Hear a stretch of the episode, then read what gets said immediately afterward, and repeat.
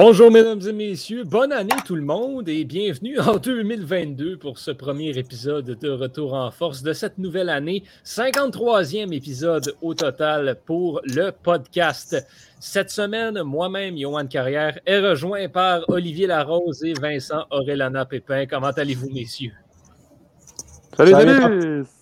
Bon, content de vous avoir avec nous euh, cette semaine pour un épisode euh, qui sera peut-être un petit peu moins chargé, quoique on parle NFL, donc Vincent va peut-être pouvoir nous occuper pendant à peu près 45 minutes. Un petit peu. Euh, mais ouais, un petit peu moins, complet. Ben, vous remarquez, on est seulement trois également.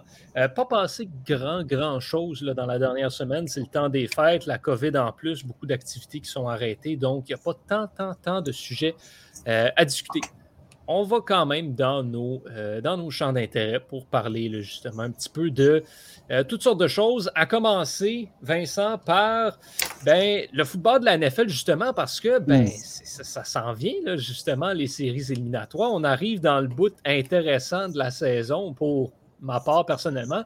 Je sais que pour toi, c'est toute la saison qu'il l'est. Euh, mais c'est toute l'année. C'est toute l'année. Il n'y a, pas de saison morte dans la NFL. Exactement. pour, pour, toi, c'est vraiment c'est plus qu'une passion. Euh, on arrive à la fin de l'année. On, va faire une petite euh, rétrospective. À commencer avec les équipes qui surprennent, ben, qui ont surpris en fait cette saison. Et tu as nommé On t'écoute.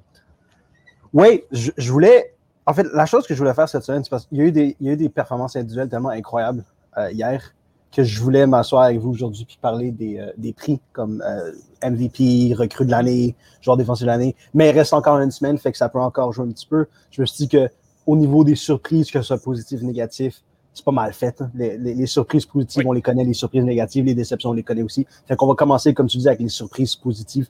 Ce qui est vraiment incroyable cette saison, c'est que les Titans ont juste besoin de gagner la semaine prochaine contre une équipe de merde pour s'assurer du euh, rang numéro 1 dans la conférence américaine, ce qui est absolument incroyable considérant qu'ils ont dû se passer des services du meilleur porteur de ballon dans la ligue, nommé Derrick Henry, pendant le dernier mois, mois et demi de la saison. Derrick Henry, regarde, c'est pas, pas tout à fait surprenant qu'il se soit blessé sérieusement cette saison parce qu'on sait que des deux dernières saisons, il a porté le ballon au-dessus de 350 fois chaque n'y a personne dans l'histoire de la NFL qui avait été capable de faire ça et de toujours euh, de faire ça une fois et de la saison après euh, performer au même niveau que la saison précédente. Donc lui était rendu à sa troisième saison à ce niveau, à, ce niveau taxant de, nombre de, courses au sol. Et donc, c'est normal qu'il se soit blessé sérieusement au genou. On, on s'y attendait un petit peu. C'est décevant parce qu'il aurait pu établir toutes sortes de records extraordinaires cette saison. Malheureusement, son équipe a dû se passer de lui. Et euh, surprenamment, compter sur leur défensive un petit peu, parce que euh, ce qu'on se disait au début de saison, c'est que l'attaque allait être incroyable parce qu'il était allé chercher Julio Jones, il y avait encore AJ Brown, ils sont allés chercher Josh Reynolds, Derrick Henry est encore là, Dontrell Hilliard est capable d'attraper des passes euh, dans, le backfield. Mais c'est la défensive qu'ils ont un petit peu porté ces dernières semaines, surtout cette semaine. Donc hier, quand ils ont complètement dominé Miami, par le score de, je pense, c'est 37 à 3. Je sais que Miami a juste compté 3 points, ce qui était surprenant parce que Miami venait de gagner 7 matchs d'affilée. Ce qu'on a appris, c'est que Miami était frauduleux parce qu'il avait battu absolument personne euh, d'envergure. Et donc, ce qu'on a vu cette saison, c'est un chef-d'œuvre de coaching de Mike Vrabel, qui est issu de l'arbre d'entraîneur de Bill Belichick. C'est un joueur Lorsqu'il jouait, il était un joueur défensif. C'était un defensive end, donc il jouait à la même position que J.J. Watt c'est un génie défensif. On savait qu'il allait être en mesure, le moindrement qu'il avait un petit peu de talent de ce côté-là du ballon, d'assembler quelque chose qui avait de l'allure. Et, comme de fait, cette année, il s'est retrouvé avec un petit peu de talent. Il était capable de créer une défensive qui avait un petit peu d'allure. Ce qui est plus surprenant encore, c'est que euh, Ryan Tannehill a très mal joué les dernières semaines, même les derniers mois. Ils ont quand même été capables de gagner parce qu'ils ont trouvé Deontay Foreman sur leur euh, équipe practice squad, leur équipe de pratique. Ils sont allés chercher euh, comment, pas Dontrell, Hilliard, l'autre, euh, Jerry McNichols, qui a toujours été extrêmement talentueux, mais qui n'a jamais vraiment trouvé sa place. Et avec ce, regroupement de trois porteurs de ballon, tous extrêmement spécialisés dans une chose, ils ont été capables de reconstruire quelque chose qui ressemble un petit peu à Derrick Henry. Et donc, pas, ils n'ont pas été obligés de manigancer, ils n'ont pas été obligés de modifier trop trop leur plan de jeu. Là, ce qu'on va voir, c'est qu'ils vont avoir prendre une semaine, pardon, deux semaines pour euh, se reposer avant les séries éliminatoires et ensuite affronter l'équipe numéro 4 qui va euh, probablement être le gagnant de Cincinnati ou Nouvelle-Angleterre, quelque chose comme ça. Donc, le fait que Tennessee se retrouve dans cette situation-ci, c'est extrêmement surprenant et c'est extrêmement. Je, je, suis très heureux pour cette équipe-là parce qu'il le mérite. C'est une équipe qui est remplie de joueurs vétérans qui n'ont jamais vraiment goûté à du succès. On pense à Taylor Lewan, on pense à Ryan Tannehill, qui ont été dans des organisations qui étaient mal menées par des directeurs généraux et par des entraîneurs pendant des années. Et donc, ceci, pour un fan de la NFL comme moi, c'est extrêmement satisfaisant, même si c'est une équipe pour laquelle de laquelle je ne suis pas partisan. Donc, je suis content pour eux.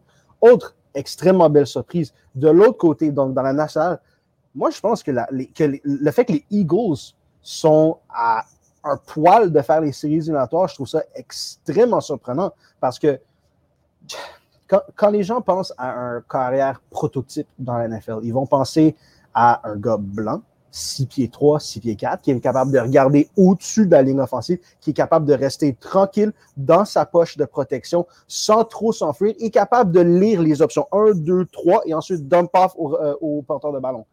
Euh, c'est pas du tout ce que fait Jalen Hurts. Jalen Hurts, c'est Lamar Jackson avec un moins bon bras, moins rapide et euh, peut-être une vision du jeu similaire. Mais ce que Jalen Hurts a et ce qu'il nous a prouvé au secondaire, à l'université et ce qu'il nous prouve maintenant à Philadelphie, c'est qu'il a le cœur d'un leader. Il y a des joueurs qui n'ont simplement pas ça. On pense à Daniel Jones. On va revenir sur Daniel Jones un, un petit peu plus tard. Daniel Jones n'a pas ça. Daniel Jones a le bras il a le talent physique pour être un carrière extraordinaire. Il n'y a pas ça. Il n'y a pas les. En anglais, c'est les intangibles. C'est quoi en français? Les intangibles? Les, les, le, le, facteur X, le X-factor, c'est ça? Là? Oh ouais, écoute, on va y aller. Euh, J'ai pas d'équivalent qui me, qui me pop rapidement. Jalen Hurts, là. Tua Tongavaloa, là pas. Joe Burrow, là. C'est l'étincelle dans les yeux qui fait en sorte que tes coéquipiers vont te faire confiance quand la balle est dans quand la balle et le match est dans tes mains. Jalen Hurts, là.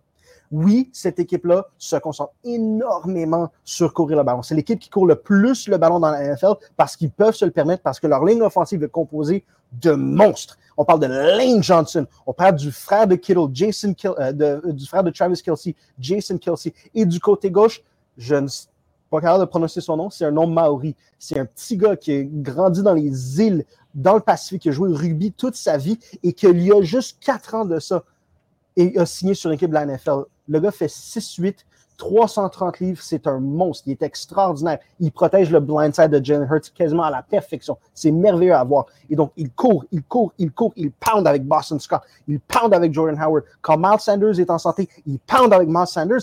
Et ce que Jalen Hurts apporte le plus, c'est la troisième option. C'est donc donner le ballon au porteur de ballon, lancer ou permettre aux, carrières de s'échapper, de s'esquiver dans le A-gap, le B-gap et de juste partir, lui tout seul. Ça donne une option de plus et ça permet au jeu offensif par le sol de se développer. J'adore ce que je vois. La défensive s'est également améliorée. Ils se sont débarrassés de Darius Slay. Ils se sont débarrassés euh, merde, j'oublie son nom. Le gars, avec les cheveux toujours du couleur différente. Il est pourri, il est rendu sur les Patriotes. Je ne sais pas pourquoi Bill Belichick l'a ramassé. Il n'est pas bon. Peu importe. Leur défensive s'est améliorée et avec leur style de possession du ballon, ils sont capables de gagner des matchs. Le test, cette semaine, ça va être contre les Cowboys. Les Cowboys, ça se peut que les Cowboys ne doivent pas gagner le match. Ça se peut que si une coupe d'équipe perd la veille, les Cowboys aient automatiquement le deuxième rang et donc n'aient pas nécessairement besoin de gagner ce match-là et donc reposent leur partant, ce qui donnerait encore une meilleure chance aux Eagles de gagner le match et de se qualifier pour les séries. Si ce n'est pas le cas ici, les Cowboys doivent euh, gagner le match pour s'assurer euh, de la troisième ou de la quatrième place. Euh, je m'attends à un match chaud, contesté. Les deux offensives ne sont pas extraordinaires en ce moment, surtout les Cowboys. Je m'attendrais à un, du 20 4-21, quelque chose dans, dans ce genre-là. Et donc, j'aurais bien aimé parler des Bengals. J'ai-tu deux minutes pour parler des Bengals? Ouais, ouais, ouais, vas-y. Oh yeah. Bengals de Cincinnati qui se sont. Chargé des Chiefs hier dans une fusillade qui a fini 34 à 31. C'était merveilleux, c'était fantastique. J'ai rarement vu un match aussi excitant. Et ce que je vous ai, ce dont je vous ai parlé avec Jane Hurts, le X-Factor, il y a très peu de jeunes carrières dans ma vie. Johan, tu hoches ta tête. As-tu regardé un petit peu de ce match-là? J'ai pas regardé le match d'ailleurs, mais je vois, je vois des highlights et je vois beaucoup de séquences de Joe Burrow depuis oh.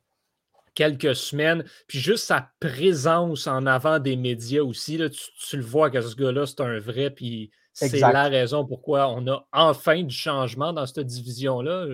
T'es un petit peu tanné là, de voir les Steelers euh, en avant de tout le monde. Puis là, on a euh, les Bengals. Également, oui, c'est ça. C'est dans un match qui était probablement le match le plus important joué à Cincinnati dans les, mon Dieu, les, les 15 dernières années? Mensonge. Ils ont joué des games, des matchs de playoffs, mais c'était avec Andy Dalton, puis il n'y avait jamais vraiment de chance qu'il aille faire quoi que ce soit tiré dans les playoffs. Fait que ce match-ci, quand il perdait par 14 points à la demi et que Joe Burrow s'est levé, qui a pompé son chest puis s'est dit Regardez les boys, là, je vais, je vais me fermer les yeux, je vais la lancer à Jamar Chase. By the way, Jamar Chase. Il y a, une expression en anglais que c'est uh, to wreck stuff. Donc, de juste détruire des choses. Jamar Chase, c'est un des rares joueurs offensifs, du côté offensif du ballon, qui peut clamer pouvoir juste détruire un match il a attrapé 11 balles hier pour 266 verges et 3 touchdowns. Un touchdown de 72 verges, un touchdown de 69 verges, un touchdown de quelque chose comme 20 verges. Et pour gagner le match, sur la dernière drive du match, Joe Burrow avait besoin de passer la balle. C'était troisième essai et 27 verges pour pouvoir avoir une chance de compter.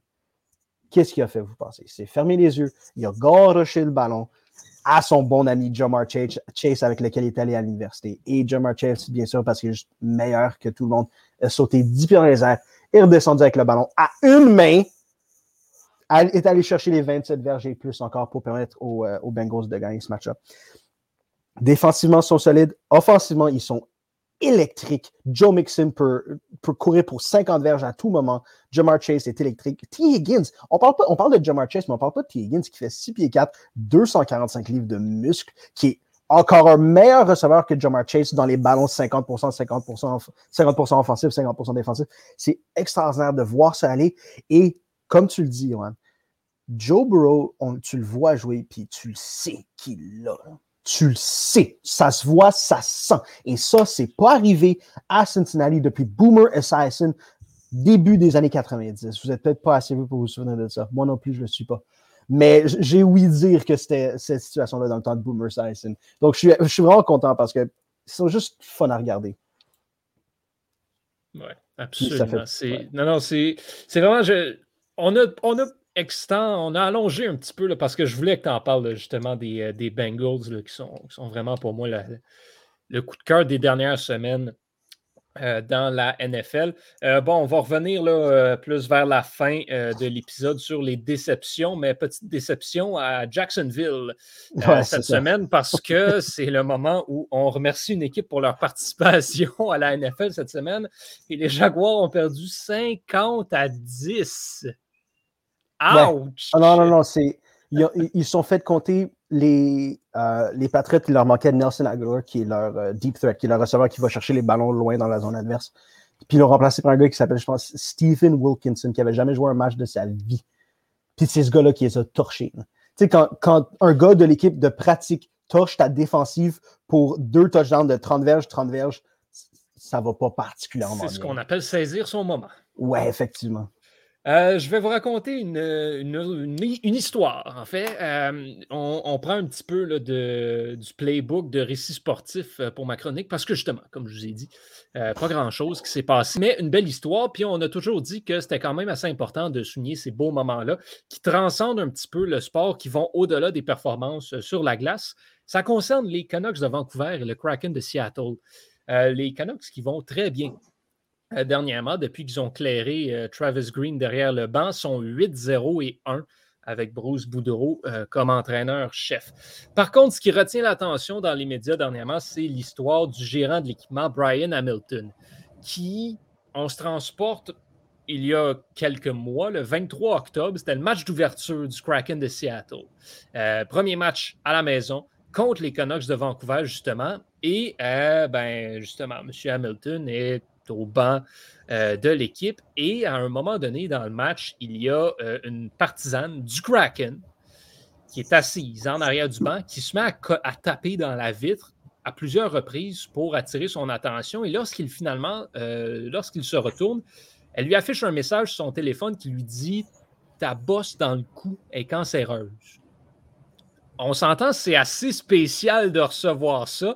Puis là, veux, veux pas, c'est une partisane de l'autre équipe, c'est le premier match. Tu, dois te dire un peu comme Ouais, ok, n'importe quoi, tu sais.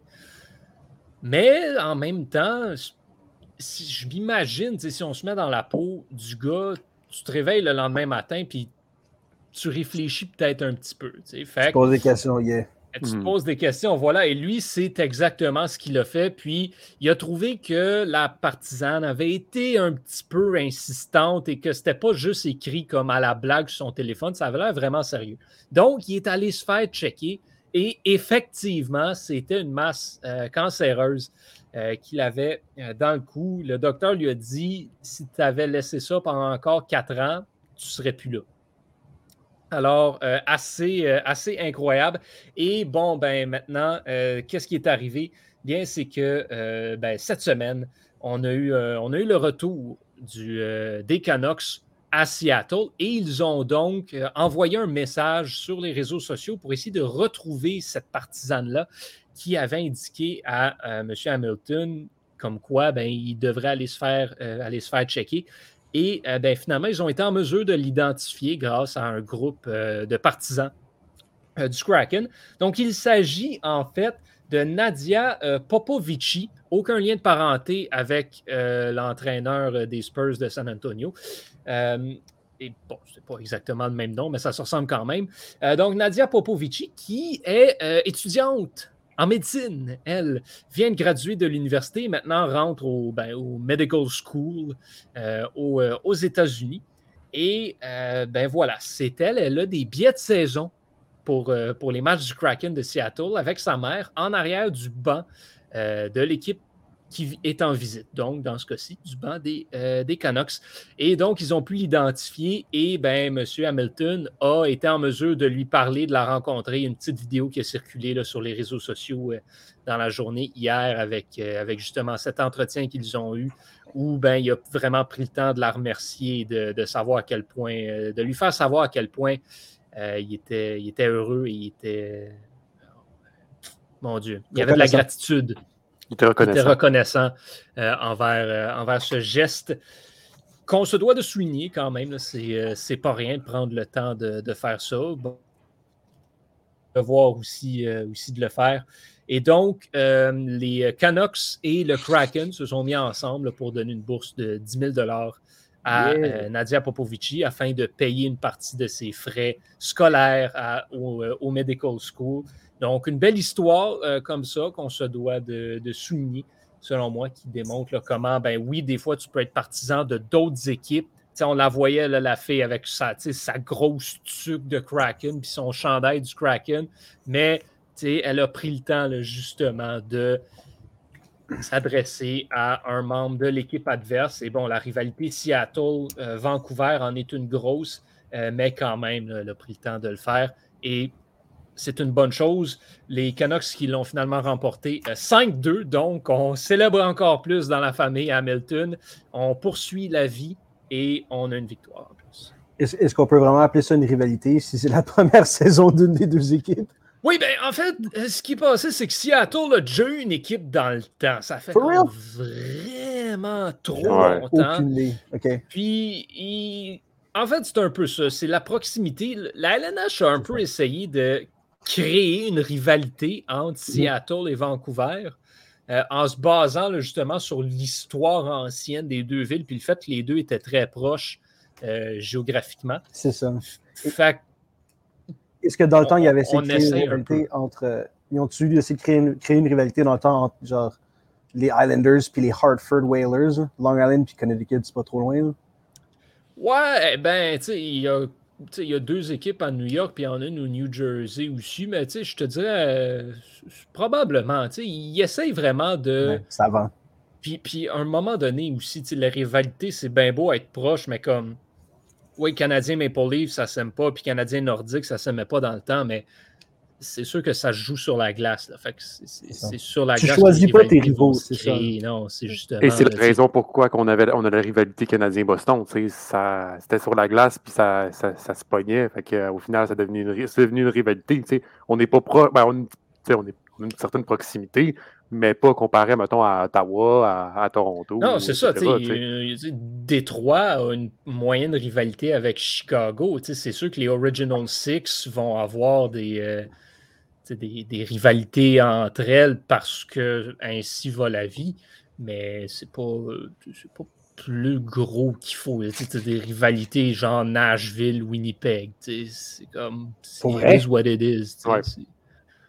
Récente? Ouais, ouais, ben c'est sûr que si on remonte dans les séries, euh, je crois que c'était en 2017, puis même avant ça, ça se tramait un peu. C'est entre les divisions des équipes, tu joues un peu plus contre l'autre, fait que ça se crée un petit peu par-ci, ben, par-là. C'est sûr qu'aussi avec les séries éliminatoires, ça, ça, joue tout. Là. Que ce soit en même je suis sûr qu'en NFL, Vincent, ça va être la même chose pour toi, ou en NBA, c'est sûr que des rivalités se forment avec, avec, avec, mettons, les playoffs, que là, tu es comme tabarnouche, pourquoi il nous bat tout le temps, là, en donné, J'imagine que, j'imagine que les rivaux des Coyotes, c'est le conseil municipal qui ne veut pas leur payer un, nouveau stade. Yep, exactement. Uh-huh. Puis sinon, ben, tu en as aussi, mettons, la rivalité Washington-Pittsburgh qui, justement, s'est créée à travers les séries éliminatoires, mais aussi à travers la rivalité Ovechkin-Crosby. donc, euh, donc, c'est ce genre de... Euh, une rivalité, ça se crée de, de n'importe où. Puis ce qui est vraiment nice avec la NFL puis NFL, NHL puis NBA, c'est que tu as 82 matchs dans la saison. La NFL, tu peux pas former une rivalité avec ce qui se passe. Quand tu joues deux fois. C'est ça. Il y a des équipes que tu joues une fois aux quatre ans, fait que tu peux pas vraiment former une rivalité comme ça. Non, on est, c'est vrai qu'on est loin de la, de la MLB, mettons, où tu vas jouer comme 30 games contre tout le monde dans la saison. Non, non, pas 30, mais tu sais, les équipes de ta division, tu les vois euh, tu les vois pour des séries de 4 matchs au moins 4 fois dans l'année.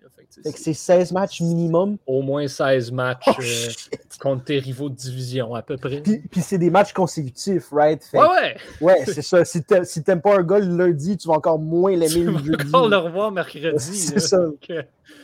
Oui, exactement. C'est assez, assez, malade. Euh, bon, Olivier, on va aller parler de tennis maintenant. Euh, c'est le bon, c'est un tournoi qui. Je ne sais pas trop comment le qualifier, ce tournoi-là de, de l'ATP Cup. C'est l'ATP qui essaye quelque chose. Puis dans la vie, il faut essayer quelque chose. Fait pourquoi pas?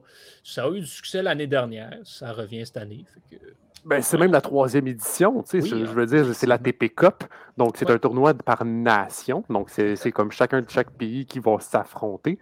Euh, donc, c'est la troisième édition. Ils font tout le temps en Australie, toujours en janvier. Parce que c'est sûr qu'avec la, la, la, la, Coupe, euh, la, Fed Cup, qui, est euh, anciennement la Fed Cup, qui est nouvellement la, Coupe Davis, Davis. sincèrement, là, on n'a plus de compétition, on n'a plus de compétition des pays. sincèrement, il n'y a plus grand monde qui s'intéresse, euh, que ce soit dans, des compétitions de pays. Même Yohan, je sais que tu me le dis souvent que euh, je m'en fous pas mal de cette compétition-là. Pour moi, la saison est terminée. Mais c'est sûr que maintenant, avec la, TP, la PTP Cup, ben, on a retrouvé un renouveau de, pays, de confrontation entre pays. Et c'est le cas cette année. Exact. Mais tu sais, en, même temps, c'est comme, bon, t'as la Coupe Davis, qui c'est fini, qui, qui, se joue comme là un mois et demi. Puis, je sais pas, j'ai de la misère avec le concept. Je comprends pas l'intérêt de faire justement une compétition par nation pour commencer l'année. c'est parce que c'est une très bonne préparation pour l'Open d'Australie. Parce qu'en fait, comment il fonctionne, c'est que tu as, les meilleurs deuxièmes joueurs et les meilleurs premiers joueurs de chaque nation qui vont s'affronter un contre l'autre. Mm-hmm. Donc, ça va permettre d'avoir des meilleures préparations. Ça veut dire que, par exemple, hier, on a eu un, un contre un Tsitsipas. Un huitième mondial contre un troisième mondial. Ça permet de se préparer pour des, pour des compétitions comme l'Australia Open, pour des, gros des grands joueurs comme, mettons, un Tsitsipas, un, un Schwartzman, un Chapovalov, un, un, Félix Auger-Aliassime. Parce que normalement... Je suis, certain que Hubert Urcac a apprécié se préparer pour l'Australian Open contre Alexandre Maître-Villive, le deux jours. Ça, c'est parce que Bachivajili s'est retiré. Mais oui, mais c'est ça pareil. Il y a des pays qui ont deux joueurs, hein? C'est comme une chance. Mais c'est parce que ça, ça, on peut en revenir là-dessus, euh, Johan. C'est parce que je trouve que la qualification, comment tu te qualifies pour le tournoi, n'a pas de bon sens. faut que ben tu ailles deux bons joueurs pour gagner le tournoi. Là, je dis pour gagner. Mais pour te qualifier, ils prennent juste seulement le meilleur joueur de, de, ton, de ton, pays. Ben oui. Pourquoi ils ne font pas une moyenne des deux meilleurs joueurs? c'est parce que c'est l'exposure. Ba euh, Vili, il est bon, lui. Fait que tu veux pas. deuxième mondial.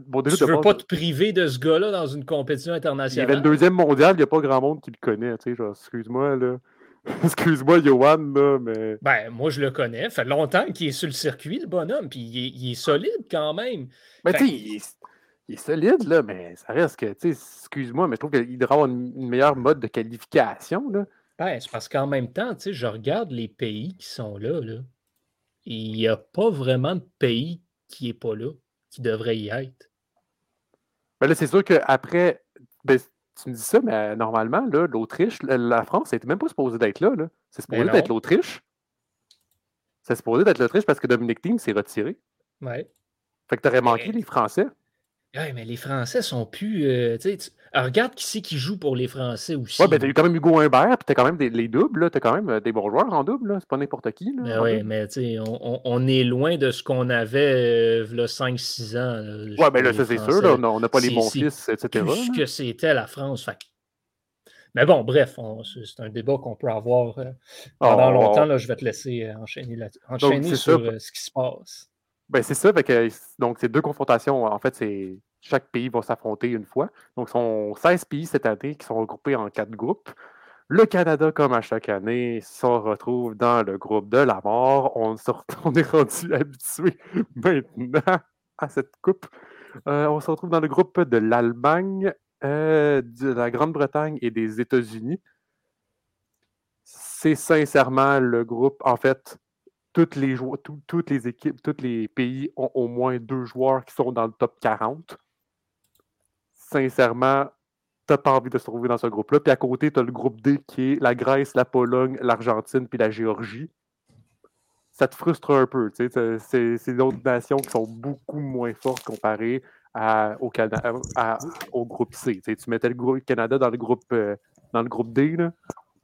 Il y aurait eu des chances de passer, mais là, euh, malheureusement, ça ne va pas être très bonne envergure et surtout qu'ils viennent de, ont perdu euh, leur premier match euh, de 30, le, 31, le 1er janvier.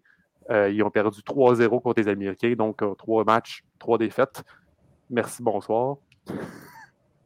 C'est sûr qu'ils se sont privés de Chapovalov en simple parce que ben, parce qu'il faut savoir, ça, j'avais écrit dans l'article qui est publié, que Chapovalov avait la, a eu la COVID et deux jours avant est sorti de son isolement.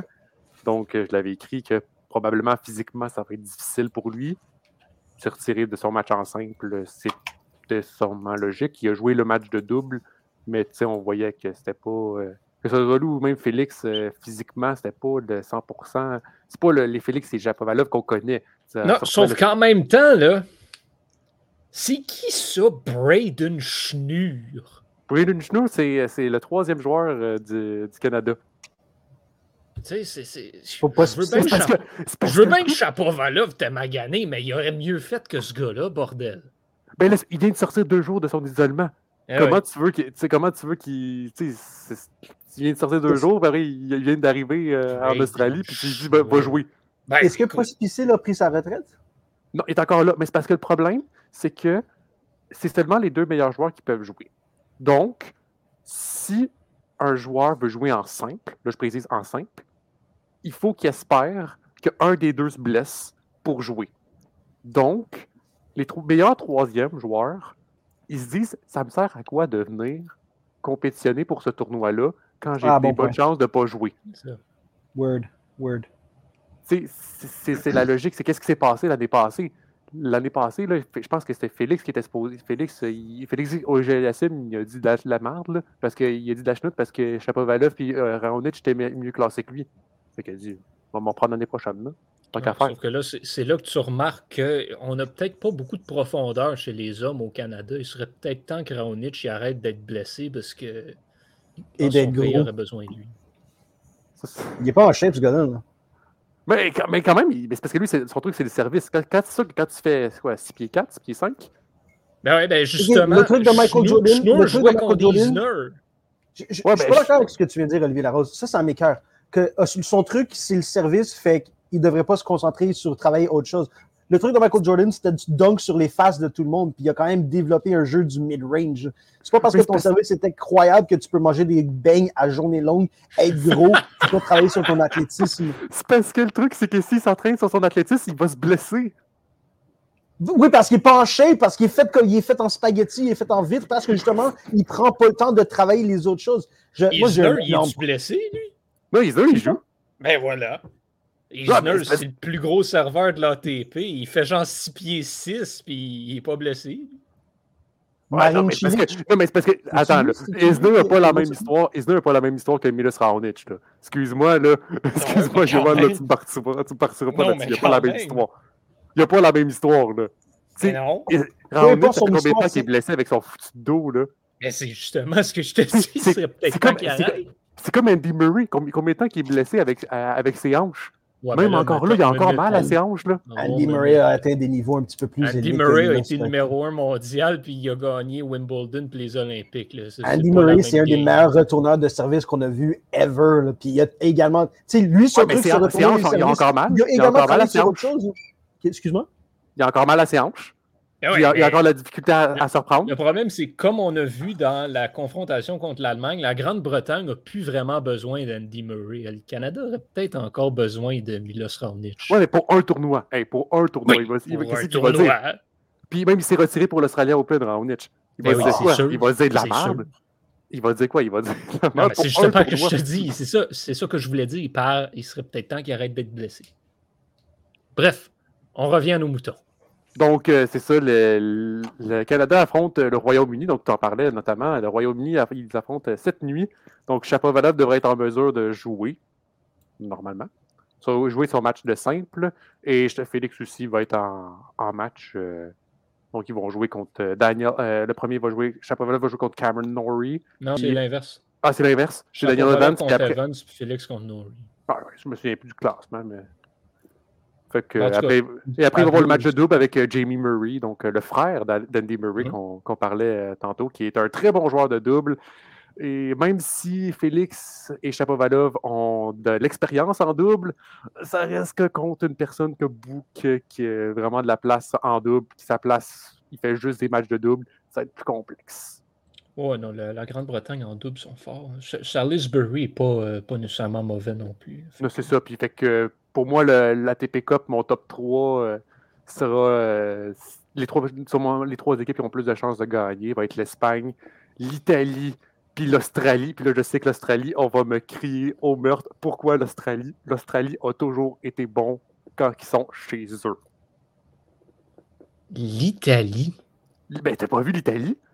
L'Italie a Matteo Berrettini puis Yannick Sinner. Big deal! La Russie, la Russie. Medvedev, tout seul peut gagner ce tournoi-là. Rublev, il, Rublev, il a la COVID. Là. J'ai pas, pas, besoin de Rublev, toi, Medvedev. oui, mais ça reste que c'est pas, c'est pas avec un joueur que tu gagnes un tournoi de même. Là. Ben, combien de fois l'Espagne a gagné des tournois internationaux avec juste Nadal? Combien de fois la Serbie a gagné avec juste Djokovic? Je te promets, je te promets qu'Anna Kournikova aurait gagné ce tournoi-là, elle tout seule. c'est sûr que la Serbie, ils ne peuvent pas vraiment compter sur euh, Djokovic qui est blessé. Qui est, pas vraiment blessé. Il ne veut, pas, veut pas se faire vacciner. Puis l'Allemagne, l'Allemagne sont solides aussi. Ouais, l'Allemagne avec le. Mais c'est parce que le truc aussi, c'est que l'Allemagne, bon là, surtout contre le Canada, ça va être encore, ça va être encore plus épeurant. Parce que Struff réussit toujours à trouver un moyen de gagner contre les Canadiens. Je ne sais pas comment il fait. Ouais, puis il trouve un moyen de choquer contre tout le monde. Il, trouve un moyen de choquer contre tout le monde, mais quand c'est contre des Canadiens, que ce soit Chapovalov, euh, Ogel Yassim ou Raonic, il plante tout le temps. J'ai jamais compris pourquoi. Yep. Ouais, exactement. Bref, l'Espagne va gagner ce tournoi-là. Ouais, non, l'Espagne, sincèrement, vraiment le, a, vraiment l'équipe pour euh, gagner, sincèrement, avec Pablo Carleno Busta et Agut, Roberto Agut. Là. En mhm. plus de ça, ils ont des joueurs de double, sincèrement. Là. Je ne verrais pas comment l'Espagne ne gagnerait pas ce tournoi-là. À moins d'une grosse euh, erreur. Mhm. Est-ce que tu avais terminé? Ben oui, j'avais terminé. Après, je suis sûr qu'on va me juger sur l'Australie ou l'Italie, qui est selon moi mon top, top 3. Mhm. Absolument. Je, te juge entièrement. Mais, euh, Moi, ça ne me dérange pas. Les choix sont les choix de tout le monde. On va rester dans le tennis euh, parce que ben, euh, je vais vous parler de la WTA de mon côté. Puis, ben, l'année dernière, j'avais publié un article de les, joueuses de 25 ans et moins qui étaient à surveiller. cette année, ben, je veux parler des joueuses à surveiller tout coup. cette année, du côté de la WTA. Je me suis dit, tant qu'à parler de rien, ben, je vais venir à parler de ça à retour en force. Parce que ben, c'est le début de la saison de la WTA. Euh, aujourd'hui même, ce soir, c'est euh, ben, l'Open d'Adélaïde, le traditionnel tournoi pré-Open d'Australie, qui se déroule, guess where, en Australie, bien sûr, à Adélaïde. Et euh, ben, c'est toujours le tournoi intéressant pour voir justement de quoi a eu l'air le temps des fêtes des différentes joueuses, de voir qui est bien préparé pour affronter l'Australian Open. Et donc, c'est ce qui va donner le coup d'envoi à la saison. Et qui on a qu'on surveille cette année? Eh bien, j'ai pas le choix d'en parler. Euh, Naomi Osaka est de retour sur les courts de tennis. Ta girl. Hein? Ta girl. Oui, mon ami, Naomi Osaka, que j'avais prédit au début de l'année dernière qu'elle allait terminer 2021 au premier rang mondial dans le département des prédictions, ça arrive qu'on se plante. Des choses qui arrivent. Et son premier match, en plus, c'est contre Alizé Cornet, que elle aussi, son dernier match, c'est au US Open. Écoute, c'est... Tirage au sort. Exact.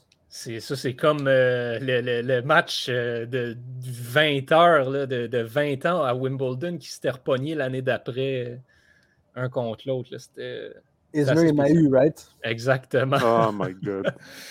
Bon, euh, donc, qui est-ce qu'on surveille? Ben, justement, Naomi Osaka, euh, qui va avoir euh, un certain travail à faire cette année pour revenir au niveau qu'elle était. On sait, elle n'a pas beaucoup joué l'année dernière. Donc, elle a va avoir peut-être à, trimer un petit peu dur. C'est sûr que là, en plus, ben, elle n'est pas classée parmi les euh, tops des têtes de série, donc va avoir des tableaux un petit peu plus difficiles euh, pour commencer l'année. Ceci dit, ne devrait pas être si trop pénible que ça pour Naomi Osaka, qui demeure quand même euh, toute une joueuse de tennis. Et là, va être extrêmement bien reposé parce que ça, c'est le point positif du fait de ne pas avoir joué beaucoup l'année dernière. C'est que, ben voilà, elle a, euh, elle a beaucoup. Euh, elle a eu beaucoup de temps pour se reposer. Donc, on verra qu'est-ce qui, euh, qu'est-ce qui, qui l'attend. Il faut dire que Naomi Osaka est championne en titre de l'Open d'Australie. Donc, a des points à défendre pour commencer l'année, ce qui est quand même assez important. On va voir si elle sera en mesure de le faire. Euh, qui d'autre qu'on surveille? Ben, on a eu beaucoup de nouveaux visages dans le top 10 euh, à la fin de l'année dernière. Des Paula Badoza, des Annette Contaveit qu'on voyait depuis un petit bout de temps, mais qui n'arrivaient jamais à percer ce fameux top 10, justement. Là, on réussit à le faire. Et euh, ben, est-ce qu'elles vont pouvoir rester là? Moi, ça, c'est la grande question que je me pose. Est-ce qu'on va pouvoir continuer de surfer sur la vague de momentum qu'on a réussi à bâtir en fin d'année 2021 quand on a joué beaucoup, beaucoup, beaucoup, beaucoup de matchs, beaucoup de tournois en fin d'année pour ces joueurs-là. Même chose pour euh, des joueurs comme euh, Hans, euh, par exemple, aussi. J'ai hâte de voir si on va pouvoir continuer avec le rythme qu'on avait bâti à la fin de l'année dernière, qu'on va amener ça en 2022 et voir si on peut se maintenir dans ce top 10, top 15 mondial. Là. Euh, même chose pour Maria Sakkari, si vous avez euh, suivi mon intervention d'un bout à l'autre euh, la semaine dernière ou il y a deux semaines. J'ai dit que pour moi, Maria Sakkari, ça avait été mon coup de cœur de 2021. C'est vraiment une joueuse que j'adore regarder jouer, que j'adore suivre. elle aussi a connu toute une année en 2021. Se classe présentement sixième au monde, mais a toujours ce maudit problème-là que Félix Auger-Aliassime a aussi. Toujours arrivé à se rendre loin en tournoi, mais à partir du moment où on est rendu loin, donc quart de finale, demi-finale, finale, eh, ça bloque. pas capable d'aller plus loin que ça, pas capable d'aller gagner les matchs importants, vraiment cruciaux quand ça compte. Donc, est-ce qu'elle va pouvoir dépasser cette barrière euh, psychologique-là? Maria Sakkari a quand même 26 ans, donc c'est un peu tard pour, euh, si, on, la compare à l'espèce de génération qu'on a en ce moment dans la WTA, où ce que tout le monde a, pour une raison quelconque, moins de 25 ans, puis plante tout le monde partout. Euh, Maria Sakkari est un petit peu plus vieille, mais a tellement de puissance qu'elle serait très facilement capable d'enfin aller chercher des grosses victoires cette année. Qui d'autre qu'on surveille? Ben, j'ai pas le choix de le dire. Les Canadiennes, hein? Leila Fernandez, Bianca Andrescu. Qu'est-ce qui attend le Canada dans la WTA cette année? J'aime mieux pas y penser parce que je suis pas certain que ça va être très beau. Euh, Vincent. Yeah, notre girl, je, sais que tu, que, avais aimé la, que tu avais aimé la regarder autant que moi à Roland Garros, la polonaise, comment elle s'appelle? Iga Swiatek. Yes, notre girl C'est mon prochain point. Ça. ok, excuse, ma bad, ma bad, Ça, là, ça, c'est voilà. Ça, bon, on s'attendait à ce que l'année dernière, ce soit une année peut-être un petit peu plus difficile pour Iga Swiatek et ça s'est surprenamment bien passé. Ce qui me fait dire que, puis là, elle, elle a 20 ans, hein, by the way. Elle, elle est la plus jeune euh, du top 10 mondial, présentement 9e. Puis tout le monde autour d'elle a justement beaucoup d'années d'avantage sur elle. La seule qui, sur qui, est à peu près dans son range, c'est Arina Sabalenka, à 23 ans au deuxième rang mondial.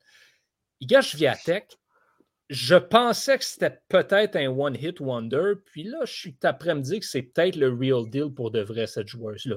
Donc, j'ai vraiment hâte de voir qu'est-ce que son année 2022 va être. Là, par contre, elle a eu son année de semi-repos, entre guillemets. Là, il va falloir qu'elle mette les bouchées doubles parce que justement, a toujours de la difficulté à battre certaines joueuses. Maria Sakkari, justement, va falloir qu'elle la batte au moins une fois cette année. Elle n'a pas le choix parce que psychologiquement, à un moment donné, il faut que tu puisses battre ces joueuses-là qui sont en avant de toi. Puis Iga Swiatek perd toujours contre Maria Sakkari. Là, cette année, il faut que ça change. Elle est capable de battre des Pliskova, des si Sakkari, des Krejcikova. Si, tu fais juste regarder leur silhouette, regarder comment elles sont faites, euh, Sakkari est aussi musclée que moi. C'est normal qu'une jeune fille qui, comme de 19, 18, 18, 18, 19, 20 ans, ait de la misère à retourner les services d'une femme aussi puissante que les Sakkari. Exactement. Ceci dit, c'est ça. Jviatek, elle devient meilleure avec chaque tournoi qu'elle fait. Donc là, justement, là, cette année, là, elle a toute l'année. Ça pourrait en être une bonne, surtout qu'elle n'aura pas tant de points que ça à défendre cette année. Parce que là, mmh. justement, on a perdu le, le, momentum de Roland Garros. Elle n'aura plus la pression de redéfendre son titre. Donc là, c'est on rentre dans l'année comme top 10 mondial légitime on y va. Est-ce que c'est une spécialiste? D'une certaine surface ou elle est habile sur les trois? Ben, c'est sûr que euh, elle a connu son succès principalement sur la terre battue, mais l'année dernière, on l'a vu être excellente sur la surface dure aussi. Donc, euh, c'est sûr que ça va aider, puis elle pourrait connaître un bon début de saison. Et je, vais lancer une théorie, puis je ne serai, sûrement pas le premier à le faire, mais il me semble que j'ai l'impression que ça va être plus difficile pour quelqu'un comme, euh, comme. Parce que, étant une Polonaise, right, lorsque tu fais ton entrée sur la scène internationale et que tu arrives à un certain niveau, les mhm. Françaises, les Allemandes, les Russes, les Américaines, les Australiennes, toutes ces filles-là, ces femmes-là, vont pouvoir se pencher sur quelqu'un qui a déjà été là, sur quelqu'un qui va pouvoir leur prendre, les prendre sous leur aile et leur dire Regarde, maintenant tu es dans le top 10, tu es dans le top 15, tu es dans le top 20, tu es dans le top 100. C'est comme ceci qu'une professionnelle doit faire pour performer constamment à un certain niveau. Est-ce que Agnieszka Radwanska, c'est une Polonaise, right? Est-ce qu'elle est encore sur le tour? Non, non, elle est, plus là, ça fait, ça fait quelques années, mais tu as raison de dire que euh, des, des, pays comme l'Espagne ou comme la France vont avoir des programmes beaucoup plus construits pour encadrer. C'est sûr qu'un pays, justement, comme la Pologne, euh, qui là commence à vraiment mm-hmm. faire ses classes, tant sur l'ATP avec Hubert Urkach que sur la WTA avec Sviatek, bien, euh, on est encore un petit peu à l'étape de gérer justement cette popularité-là. Mais tu regardes la Grèce, euh, Titipas et Sakari font très bien et la Grèce commence à se bâtir un programme qui a de plus en plus euh, de bon sens. Même chose avec l'Australie qui a vraiment comme poussé dans les dernières années avec des J'ai l'impression qu'il y a plus de profondeur dans ces pays-là, right? Fait qu'ils vont pouvoir s'aider, puis cet esprit de communautaire dans les équipes nationales qui va être comme, regarde là, oui, excuse Olivier, vas-y. Non, mais c'est juste pour te dire que c'est pas parce qu'il y a la nationalité qui ça compte. Je veux dire, Serena Williams a le prix sur son aide Osaka. Certes, ah, Osaka, a grandi aux États-Unis, etc. mais, les voyagements se font plus... elle, le pris sous son aile, quand, même si c'était japonais. Ça n'a aucune importance, la nationalité. Non, mais c'est certain que c'est dans la façon dont tu te fais préparer. C'est sûr que mm. euh, les, Polonais, le programme de tennis polonais n'est pas aussi impressionnant que le programme espagnol. Fait c'est sûr que, ben justement, euh, quand Sviatek va affronter Paula Badosa, mettons, ou Garbenia Muguruza, ben, c'est sûr qu'il y en a qui ont un petit peu plus de bagage déjà, puis Sviatek, justement, a seulement 20 ans. Fait que c'est sûr, effectivement, qu'il y a ce point-là. J'ai trouvé une excuse. J'essaie de trouver une excuse, mais j'oublie aussi le fait que euh, Hénin, Justine Hénin, a dominé le monde tandis qu'elle était le seul, la, seule Belge euh, avec un niveau respectable, right? Fait Olivier a probablement raison, mais c'était juste moi euh, qui ah, essayait ben, de trouver une excuse. Non, mais c'est vrai, c'est un point intéressant. Ceci dit, ça ne peut pas être la seule excuse parce que le talent, tu l'as, puis tu vas trouver un coach qui va savoir faire de quoi avec. Parce que les coachs n'ont pas vraiment rapport avec, le, avec la nationalité. OK, OK. Fait que ça se fait. Euh, bon, on va enchaîner euh, parce que là, à force de parler de tennis, on, euh, commence à perdre du temps. bon, on va aller maintenant du côté de la NFL, encore une fois avec Vincent, pour parler de la déception, ben, des déceptions en fait de la saison. Il y, a, y, a, des équipes qui ont des moins bonnes fiches que les Giants, mais l'équipe la plus décevante, c'est les Giants de New York. Parce que les, Giants, ça allait pas super bien, puis on savait que ça allait pas aller super bien, mais les partisans se réjouissaient tout de même du fait que ça allait pas aussi mal que pour les Jets, qui est, leur, qui, l'équipe qui partage la même ville et le même stade. C'est plus du tout le cas.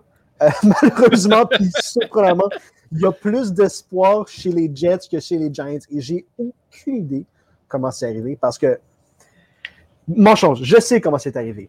Ça a tout commencé, malheureusement, euh, il y a quelques années quand ils ont repêché mon boy. Et regardez, ah, c'est le Barkley? C'est le meilleur running back que j'ai vu de ma vie.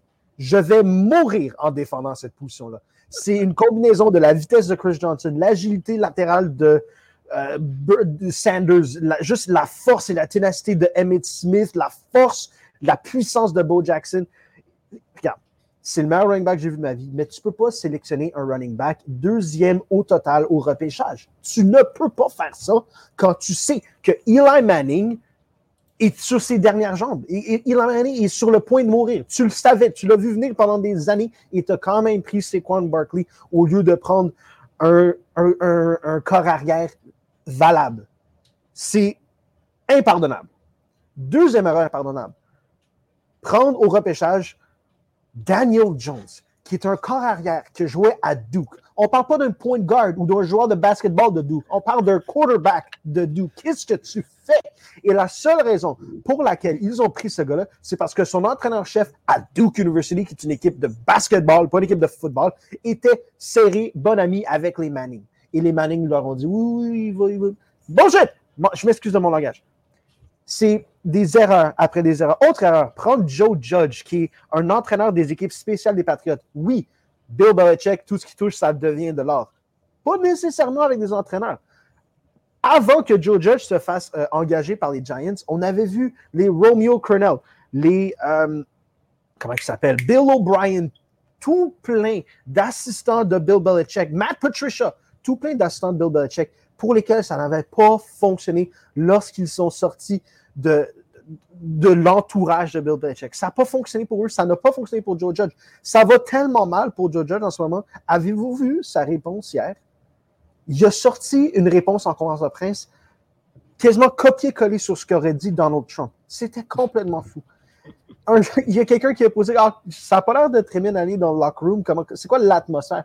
Puis lui a répondu Ah, ça va super bien. Il y a beaucoup de joueurs qui, qui sont en train de m'appeler et qui me demandent Hey, on peut-tu revenir jouer pour toi? Hey, tu veux-tu plus me mentir en pleine face, bonhomme? De quoi tu parles? Vous avez 4 victoires, 12 défaites cette saison. Ça va très mal. Il n'y a personne qui t'appelle pour te demander de revenir. Personne au monde. Fait que ça, va juste. C'est juste un énorme bordel. L'organisation s'est fait malmener par les propriétaires qui sont les Maras, qui sont un des. En fait, c'est une, des, premières familles propriétaires dans la NFL. C'est eux qui sont propriétaires de l'équipe depuis le plus longtemps avec les Roomies, probablement à Pittsburgh, puis les Hallis, McCaskey à Chicago. Mais c'est juste, eux, parce qu'ils ont, regardez, ils ont gagné deux Super Bowls avec Eli Manning. Et ça, ça a probablement convaincu les Maras qui faisaient leurs affaires comme il faut, qu'ils menaient bien leur équipe. L'affaire, c'est que ces deux Super Bowls-là, c'est des Super Bowls extrêmement chanceux. C'est Eli Manning qui est devenu Peyton Manning pendant quatre matchs en janvier-février. Et donc, ça, d'une certaine façon, consolider l'idée des Maras qu'ils faisaient bien leurs choses, qu'ils menaient bien cette équipe-là, mais c'était absolument faux. Et on en voit les conséquences 5, 6, 7 ans plus tard en ce moment. C'est un bordel. Ils ont dépensé beaucoup trop d'argent. Il y a deux, il y a de, cela deux saisons mortes sur des Olivier Vernon, sur des gars qui ne sont même plus avec l'équipe, qu'ils ont dû buy out parce qu'ils jouaient mal. Ils ont repêché Donald Jones, Saquon Barkley. Ils sont allés signer et payer beaucoup trop d'argent pour des receveurs qui sont tout le temps blessés en Kenny Galladay, Sterling Shepard, euh, Darius, euh, Darius Slayton. Ils ont repêché Cardarius Tony, qui est receveur de, des Gators de Florida, qui est électrique avec la balle dans, la balle dans ses mains mais qui est toujours blessé aussi. Je pense qu'il est blessé au Pour les Giants, j'ai l'impression qu'ils n'ont pas joué de chance du côté des blessures non plus dans les dernières années. Même Saquon Barkley a comme passé les deux dernières années blessé. Saquon Barkley, exactement. C'est le même porteur de ballon que j'ai vu de ma vie, mais il est tout le temps blessé. Puis ça, c'est purement de la malchance. Par contre, quand tu signes Shepard et que tu vas signer Galladay, pour beaucoup d'argent et que tu le sais que ces deux. Kenny Galladay, pendant quatre ans à Détroit, Johan, a été blessé tout le temps. tu le sais que tu ne peux pas compter sur lui, puis tu as donné 50 millions Je me pose la question, par contre, est-ce qu'il était vraiment blessé ou il ne voulait pas jouer pour les Lions? Ça, c'est la, question à 100 000 aussi. Sont euh, dit, ah, ben, lui, si on le sort de Détroit, il va magiquement arrêter d'être blessé. Probablement, mais regarde, tu peux aussi te poser la question, ben, il y avait un certain euh, des statistiques X avec Matthew Stafford. Est-ce qu'il va donner des statistiques Y meilleures que statistiques X quand on lui donne Daniel Jones, Mike Glennon et Jake Fromm? C'est une autre question que tu peux te poser. Euh, moi, je pense que la réponse, ce serait hell no.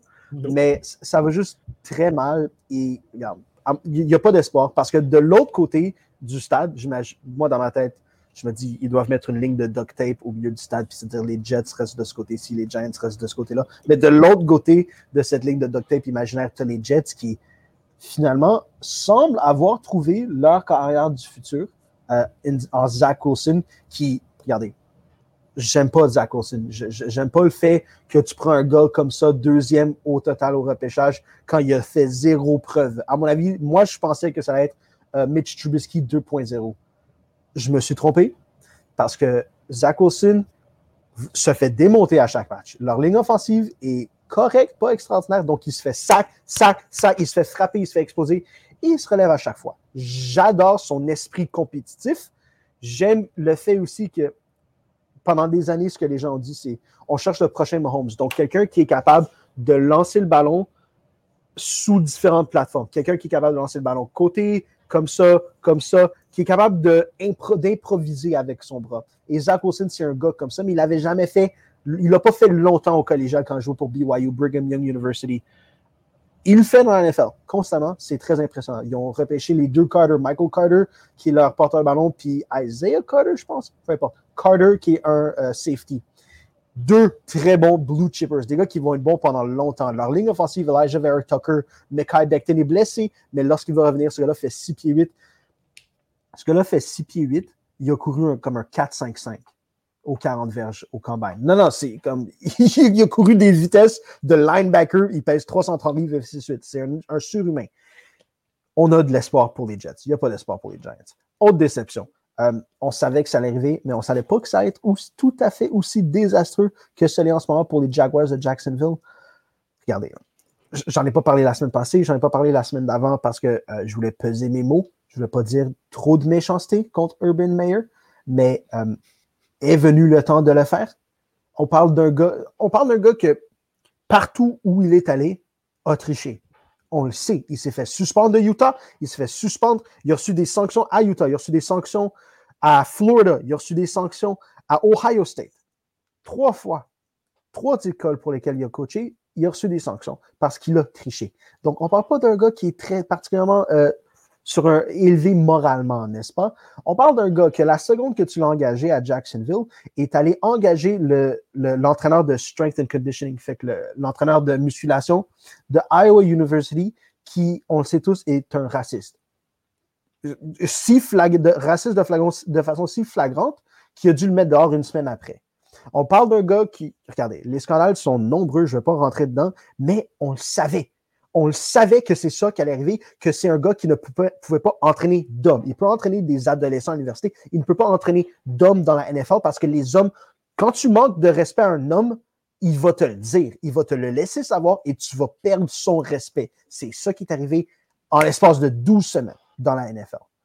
Et ça, c'est tellement malheureux parce que ce que ça fait, c'est que ça, ça prend le début de carrière d'un des meilleurs prospects qu'on a vu depuis John Elway, au niveau en termes de notes de prospect à la position de carrière dans les 25-30 dernières années, il y a John Elway, il y a euh, Andrew Luck, puis il y a Trevor Lawrence. Un, deux, trois. Trevor Lawrence est à ce niveau-là. C'est du Hall of Fame stuff dont on parle.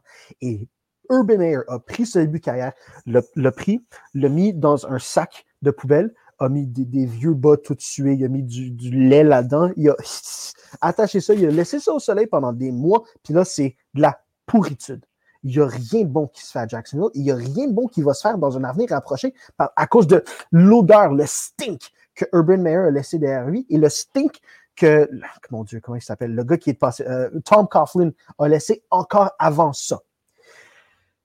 Ce qu'il faut faire et ce que j'espère qu'il va être fait, c'est juste explose tout. Tout le monde qui est un free agent, laisse-les partir.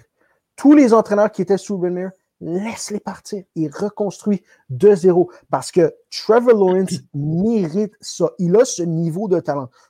Qui mérite que tu construises absolument tout autour de lui? Tu as Travis Etienne qui va revenir l'année prochaine, qui était son coéquipier de, quand il était à Clemson. Donc, tu construis autour de Travis Etienne et Trevor Lawrence. Tu construis la ligne offensive et tu construis la ligne défensive. Et tu remplis de l'intérieur vers l'extérieur par la suite. Il faut protéger ton carrière, il faut protéger ton investissement, il faut protéger un talent comme ça parce que si, regardez-nous, je sais que j'utilise toujours beaucoup, beaucoup d'hyperbole, mais si tu gaspilles le talent de Trevor Lawrence et que ça est arrivé parce que son début de carrière a été ruiné par Urban Meyer, ça va être une des plus grosses travesties de l'histoire du football. C'est incroyable que quelque chose comme ça soit arrivé et j'espère de tout mon cœur, les boys. Je ne suis pas un fan de Jacksonville, je ne suis pas un fan des Jaguars, j'aime pas la Floride. Le gouverneur, c'est Ron DeSantis, qui est un des êtres humains les plus cruels et dégueulasses de l'histoire de l'humanité, qui mange de la... Je m'excuse.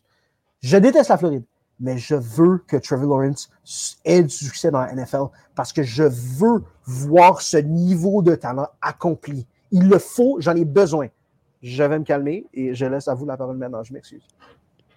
Pauvre Jaguar, quand même, vraiment. Ça va euh, juste avant de, qu'on enchaîne sur notre dernier point, même si on va buster l'une heure, euh, c'est pas un drame. Euh, un mot sur Antonio Brown? Oui. regardez, si on regarde sur Twitter, si on regarde, tout le monde dit bon, ben, c'est du City. Donc, c'est la, la, maladie du cerveau qui est occasionnée par s'être fait frapper tout souvent à la tête les gens disent que son comportement complètement débile et sénile a été engendré par ça. Euh, je ne suis pas un médecin, donc je ne prendrai pas le temps de me prononcer là-dessus. Tout ce que je sais, c'est que je n'ai jamais rien vu de tel sur un terrain de football. On parle, encore une fois, c'est comme la situation de Trey Lawrence. Pas au même niveau, parce que Antonio Brown est un petit peu plus accompli, mais Antonio Brown, c'est un des 6-7 receveurs les plus talentueux de tous les temps. Il a le même niveau de talent que Moss, euh, Isaac Bruce, Megatron. Il, ce qui est tellement malheureux, c'est que tous ses proches, tous les gens qui, qui, ont, qui ont essayé de lui donner des opportunités, lui ont fait confiance. Big Ben, Mike Tomlin, euh, à, Pittsburgh, tu as euh, celui qui s'est fait mettre dehors.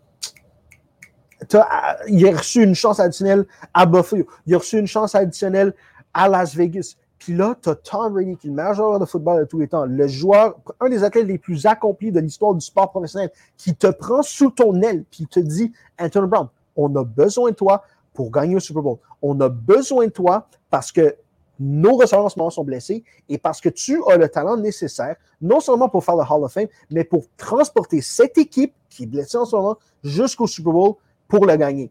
Et pour, prendre ce que Tom Brady te dit, de lui cracher dans la face comme ça, malgré le fait que tu as Mike Evans, O.J. Howard qui te prennent, littéralement, le prennent, l'ont accosté physiquement sur la ligne de côté pour lui dire non, fais pas ça. On sait ce que tu t'apprêtes à faire, fais pas ça, mon chum, ça en vaut pas la peine.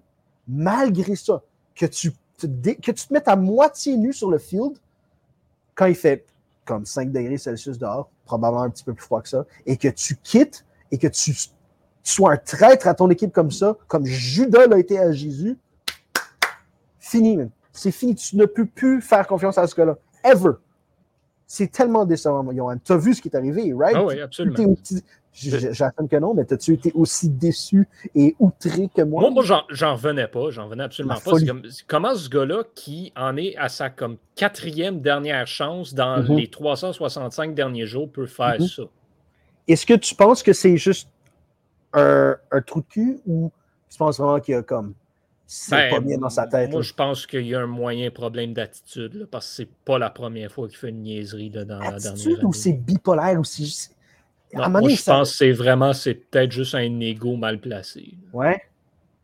Mais c'est sûr qu'après, ce, que, ce qui, moi, ce qui m'a fait rire, parce que j'ai pas pu voir le, de la rencontre, mais ce qui m'a fait assez rire, c'est au départ, quand il a quitté, les Jets menaient, puis quand, quand, il est parti, les Buccaneers ont gagné. Ouais, ça a comme donné un vent de changement que j'ai moi, j'ai trouvé vraiment comique à voir. C'est juste ben, il, il, est parti, puis Tom Brady l'a pris personnel. Oui, c'est ça, exactement. Il fallait s'y attendre un petit peu parce que Tom Brady a fait une carrière. Ça fait 20 ans qu'il fait des choses comme ça. Mais, I mean, c'est.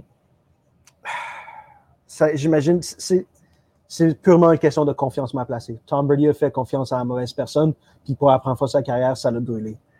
C'est malheureux. Voilà. Euh, on va aller rapidement sur euh, Olivier, le futur DG du Canadien. Ben oui, Qui sera-t-il selon toi? Ben là, c'est sûr qu'en ce moment, on attend à ce que voir le futur DG du Canadien, on s'attend à ce que les médias disent que ça va être dans quelques semaines parce que les premières entrevues vont sortir, vont être faites euh, sous peu, parce que le Canadien de Montréal a demandé de discuter avec quelques, quelques personnes associées donc, euh, à une équipe sportive. Euh, donc, euh, notamment, on peut penser à, mettons, à Mathieu Darche, à, Stéphane Keita, des personnes qui sont reliées dans une équipe de la je peux vous dire, c'est sûr qu'une chose qui est certaine, Patrick Roy, les téléspectateurs, mes chers auditeurs, oubliez ça, ça c'est fait. Mais il y a des personnes qui croient encore que c'est ça. il n'y a, jamais, jamais eu de chance que Patrick Roy soit DG du Canadien. Il n'est pas bon. C'est parce que c'est son comme c'est pas un bon, un, un, bon. Il est DG avec les remparts de Québec dans la LHJMQ. Il fait rien. Il n'a a jamais, a jamais rien fait de bon, Patrick Roy, comme DG ou entraîneur. C'est parce que le truc, c'est que Patrick Roy a une prestance et une attitude qui peut partir c'est vraiment son attitude que tu sais jamais quoi faire. Genre, ça, ça fait peur, là. Et un... Ce gars-là, -là, c'est quelqu'un qui peut sauter à n'importe quel moment, puis comme oublie ça, pas où il décide qu'il fait à sa tête, puis il scrape tout.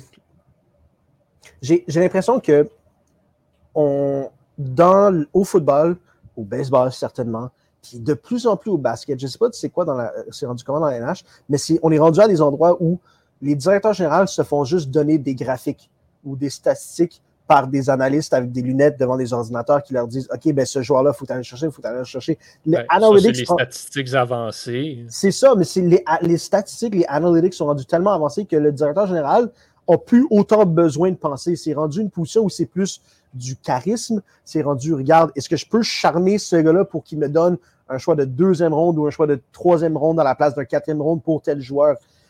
Le, travail difficile, les analytiques, l'évaluation de joueurs, c'est fait par des gars devant des ordinateurs. Et donc, la position de general manager, GM, directeur général, ça va plus être des gars comme Patrick Roy qui vont être performants. Est-ce que je me trompe?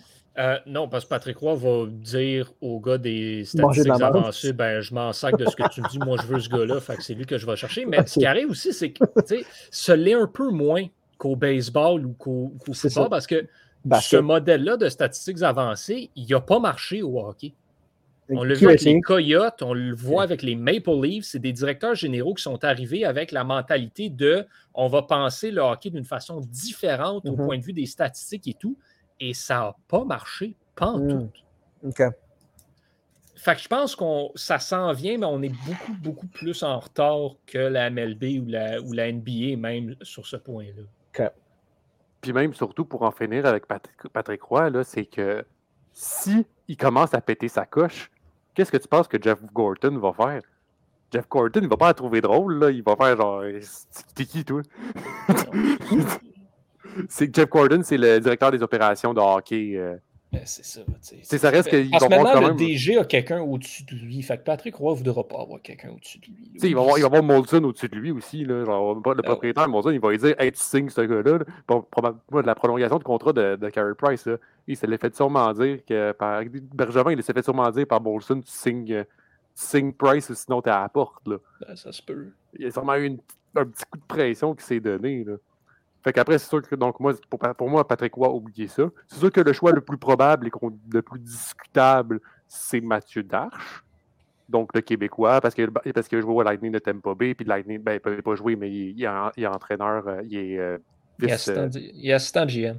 Un assistant GM euh, de, de Lightning de Tampa Bay qui fonctionne à merveille depuis plusieurs années. C'est pas Yeiserman qui a construit ça?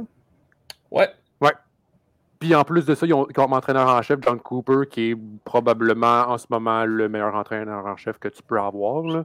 mais ce qui, arrive, Vincent, par contre, c'est que c'est Steve Eiserman qui a construit le Lightning, mais son adjoint, c'était Julien Brisebois, qui est maintenant le DG en place. Fait que Julien Brisebois a construit avec Eiserman, puis m'a maintenant pris le relais. Là, c'est Mathieu Darche qui est le bras droit de Julien Brisebois. Vous me dites qu'il faut que le prochain directeur général parle français? Le, seul, le seul but d'avoir un directeur général à Montréal cette année, considérant que tu as maintenant Jeff Gorton, c'est d'avoir quelqu'un qui parle français. C'est le seul objectif. Parce que ce qui va se passer. Là, qui va, prendre les décisions C'est Gordon ou le directeur? On va pas se mentir. Là. Jeff Gorton va prendre les décisions, puis il va avoir quelqu'un qui va les annoncer aux partisans en français. Oh, then who cares? Cette personne-là, on va l'appeler le directeur général. C'est ça qui va arriver. Who cares then? 10 pieds par-dessus la tête, c'est euh, Gordon. C'est qui Gordon, by the way? Jeff Gordon, c'est euh, une grosse tête de hockey. C'était le DG des Rangers. Il a été recruteur avec Boston. Il a été directeur du scouting avec Boston puis avec les Rangers aussi. Mais toi, moi, Olivier, euh, on s'en fout. Les partisans, par contre, ça leur prend quelqu'un qui parle en français parce que tu es à Montréal. Puis on a établi la semaine dernière que les partisans du Canadien, ça ne réfléchissait pas toujours. Fait Parce que c'est sûr, c'est sûr qu'avec toute l'histoire de Michael Rousseau, c'est ça que je pense plus d'actualité, toute l'histoire de Michael Rousseau avec l'histoire du français, ben qui français-anglais, c'est sûr que ça a créé une hystérie, puis ça va partir une hystérie si, si, euh, si, pas un directeur général qui ne parle, parle pas français. C'est sûr à 100%. C'est la même chose avec l'entraîneur en chef. Là. Si t'as pas d'entraîneur en chef du Canadien qui parle pas français, là, ça va partir. C'est pour ça que le Canadien n'a pas gagné de coupe depuis 1993. Êtes-vous pas d'accord avec moi que ça, ça limite les possibilités et le, le, bassin dans lequel ils peuvent recruter est moindre et probablement avec du talent moindre pour toutes ces poussons de, dans le ben, staff. là? Je, viens, je, viens, de te le dire, cette mentalité-là est, exactement la raison pour laquelle le Canadien n'a pas gagné de coupe depuis 1993. Jesus Christ. Mais on le comprend pas, ça. bref. Il n'y a pas eu un moment aussi où il reprochait au directeur général du Canadien de ne pas recruter assez de francophones? Euh, ouais, ben ça, c'est constant. Si le Canadien ne repêche pas un Québécois euh, dans le repêchage, ils se font, euh, ils se font démonter. Mais même l'année passée, ils se sont fait démonter parce qu'il n'y avait pas mis de Québécois dans l'alignement parce qu'ils étaient tous blessés. Ouais, c'est ça. Il n'y avait pas de Québécois qui pouvaient jouer. Fait que les, les partisans se sont mis à chialer qu'il n'y avait pas de Québécois chez le Canadien. Il fallait quasiment qu'il rappelle Harvey Pinard pour qu'il joue une game. Là. Parce qu'il s'est quasiment rendu à ce point-là. Là. Un, joueur, un joueur choisi en septième ronde. Il fallait quasiment qu'il le rappelle juste pour qu'il ait joué au moins une game. Est-ce qu'il serait possible d'aller chercher. Euh, tu dis non à Patrick Roy parce que c'est peut-être trop chaud, trop de tête de cochon, mais quelqu'un qui est autant aimé puis peut-être un peu plus calme comme euh, Guy Lafleur, ça ne tenterait pas? Ouais, le problème de Guy Lafleur, c'est que je veux pas être plate, mais ça se peut que dans deux mois, euh, il ne soit plus là, Guy Lafleur. Shit, c'est vraiment bad. J'y avais pas pensé. C'est ben, ça, reste que Mathieu, ça reste que Mathieu Darche, c'est pas mal. oh, Mathieu Darche, c'est un excellent choix. Ben, Mathieu Darche, pas mal, tout le monde va être content s'il choisit. Ils vont pas vraiment d'avoir de, de d'hystérie. Même chose, mettons, si ça serait Daniel Brière. Daniel Brière, vont pas vraiment. Euh, ça va vraiment pas vraiment. C'est sûr que qu'est-ce qui manque un peu, c'est son expérience. Pas vraiment eu d'expérience en HL ni en AHL. C'est que c'est sûr que ça manque un peu. T'aimerais ça d'avoir quelqu'un déjà qui a déjà eu de l'expérience. Fait que c'est ça, c'est un petit peu le point faible. C'est l'une principale, la principale raison pourquoi le monde voudrait qu'il aille chercher Mathieu Darche, parce qu'il a beaucoup plus d'expérience. Ce qui arrive, c'est que des gens qui ont de l'expérience puis qui parlent français, ben il n'y en a pas. Fait que... Ben, il y en a un petit peu. Est-ce que Madden, Madden, ça a disparu? Tu vois, Madden avec la. Il y avait des discussions que peut-être Madden, il pourrait y aller. Les Ducks ne veulent pas le laisser partir. Ils ne veulent pas le laisser partir parce qu'ils savent que ça va être probablement le prochain DG. Dernière petite question, puis on, peut peut-être finir là-dessus. Je peux-tu te donner comme trois noms rapides que moi j'aimerais voir, puis tu me dis s'il y a une chance ou non? Vas-y. Steve Bégin? En ce moment, il n'est pas dans les noms. Nope. Euh, Guillaume le Vierge. Définitivement pas. Puis peut-être le retour de Réjean Houle? Non plus. Non plus. OK, d'accord. Ça, c'est trois affaires que non seulement ça n'arrivera pas, mais que les partisans veulent vraiment pas. Mais, mais par contre, qu'est-ce qu'on pourrait voir? Ça serait une assistante ou, un directeur général. Ça serait une femme. Oui. Ça se peut. Avec Émilie, par exemple, on a deux choix. Marie Non. Euh, non. Émilie Castonguay, qui est l'agente d'Alexis Lafrenière, notamment, qui, pourrait, qui a des suspicions qui pourraient être vice, euh, euh, directrice générale euh, du Canadien de Montréal, ou sinon Daniel Savono. OK, euh. on va arrêter l'épisode là maintenant. Merci tout le monde d'avoir, de nous avoir écoutés. Et on ne s'embarquera pas là-dessus, s'il vous plaît. Mais oui, effectivement, une, assistante DG, c'est pas impossible. Parfait. Bon, sur ce, messieurs, on, va arrêter ça pour vrai, par contre, parce que 12, 12 minutes, euh, c'est euh, de plus qu'une heure. On s'excuse, mais on a eu du fun. On espère que vous avez eu tout autant de plaisir que nous. Donc, on se donne rendez-vous la semaine prochaine, euh, Olivier, Vincent, et vous à la maison aussi pour un prochain épisode de Retour en force avec, on va l'espérer, plus de sujets. Sinon, ben, on débattra autour de sujets et de questions un petit peu ridicules et des partisans du Canadien de Montréal. Salut tout le monde.